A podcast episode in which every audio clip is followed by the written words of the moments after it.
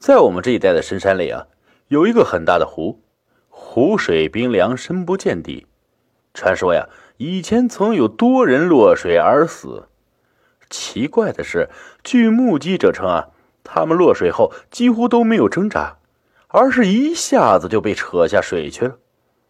人们起初怀疑啊，水中可能存在食人鱼，但通过对捞起尸体进行鉴定，发现落水者没有任何伤痕，确实是窒息而亡。一时间，鬼狐的说法呀，众说纷纭。很多年以前，我们都还小，父母经常告诫，千万不要到那个湖里游泳。当然啊，我们并没有听从他们的劝告，认为啊，鬼狐传说不过是个子虚乌有的说法。他们担心我们去湖里游泳会出事，所以才故意编些荒唐的话欺骗我们。有一天。我和村里的几个伙伴便成群结队的来到了鬼湖。所谓的鬼湖啊，四面环山，宽阔浩瀚，碧波荡漾，确实是个游泳的好地方。我们站在湖边山上眺望，突然小龙指着湖边那边说：“哎，你们看啊，那边有个女人在洗衣服。”我们顺着他指的方向看去，却没有看见他所说的那个什么女人。看见没有，穿红衣服的，她正在看着我们呢。小龙用手指的，继续盯着远处，可是我们根本没有看见任何人影。小龙，你肯定眼花了，这里连间房屋都没有，根本没有人住，谁会把衣服带到深山来洗啊？我笑着对他说。小龙坚持说，那里确实有个女人。我们的眼睛又仔细搜查了一遍四周，可是除了寂静苍茫的群山和碧波粼粼的湖水，就是找不到他眼里的那个洗衣服的女人。小龙急切地说：“那里真的有人？骗你们！我就是狗娘养的，不信我们就下去看看。”我们表示同意，一边嘲笑他，一边跟着他向那个女人所在的地方走去。来到山下湖边，小龙一脸惊讶：“怎么回事？那个女人不见了！”我取笑他说：“你白日活见鬼了吧？”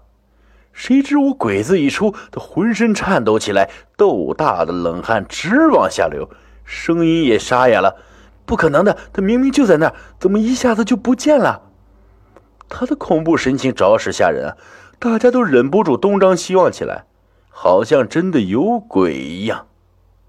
很快，我们一起放声大笑起来，因为啊，小龙最喜欢骗人，这是村里出了名的。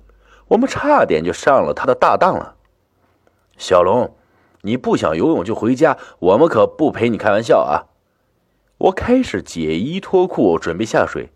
在我的带头下，其他伙伴也都是纷纷加入。我们从中午游到黄昏，眼看天就要黑了。小龙迫不及待爬上岸，战战兢兢穿衣，莫名其妙的咒骂起来：“你们哪个王八蛋想弄死我？”我们更是百思不得其解的望向着他，问他到底怎么回事。他很生气的大声说：“刚才谁把我扯到水里，差点把我憋死了？”我奇怪的问：“谁会开这种玩笑啊？”小龙气得满脸通红，盯着我问：“真不是你？”我向他保证：“绝对不是我。”而其他人，小龙的目光每移动到一个人身上，他们都是用自己人头做担保。小龙的目光又在我们身上过了一遍，又问：“小周呢？他不是也在这里吗？”这时我们才发现小周失踪了，肯定是这王八搞的鬼。小龙很不满的说：“他一定藏到水里了，我看他能憋多久。”我们开始啊，笑着帮小周数数，数了一分钟，我们都佩服他憋气功。再数一百，他仍然没有上浮；再数，他还是没有动静。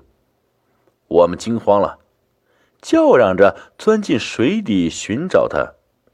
我们摸索寻找了约莫一个小时左右，也不见他踪影，这让我们十分惊惧。小龙神色恐慌地说：“天黑了，我们还是赶快离开吧。如果传说是真的，那就糟糕了呀。”我问他：“是什么传说？”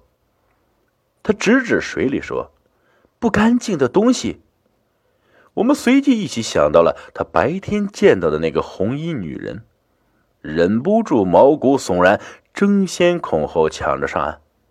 我们约定谁也不许跑，要等所有人穿好衣服后再一起拉着手回家。我们浑身颤抖，又互相鼓励。踏上回家的山路时，血红色的月亮都已经出来了。我们一行，我们一行原来有七个人，回来时只有六个。然而，在路上很意外的看见了失踪的小周，他正呆呆的站在路边，似乎专门等着我们。我们走上去，大声斥责他不告而别，找了他半天，原来啊，走在前面了。大家议论纷纷，都不知道他什么时候离开的。我总觉得事情不寻常，再仔细看他，分明又是小周的模样。我问了：“你真是小周？”小周言语如常说：“你们怎么才回来？我都等了你们很久了。”我骂道：“你这个王八蛋，害我们在水里摸了半天。”小周惊讶的说：“你们忘了我刚才说要去大便，所以先上来了。你们竟然都没听到？”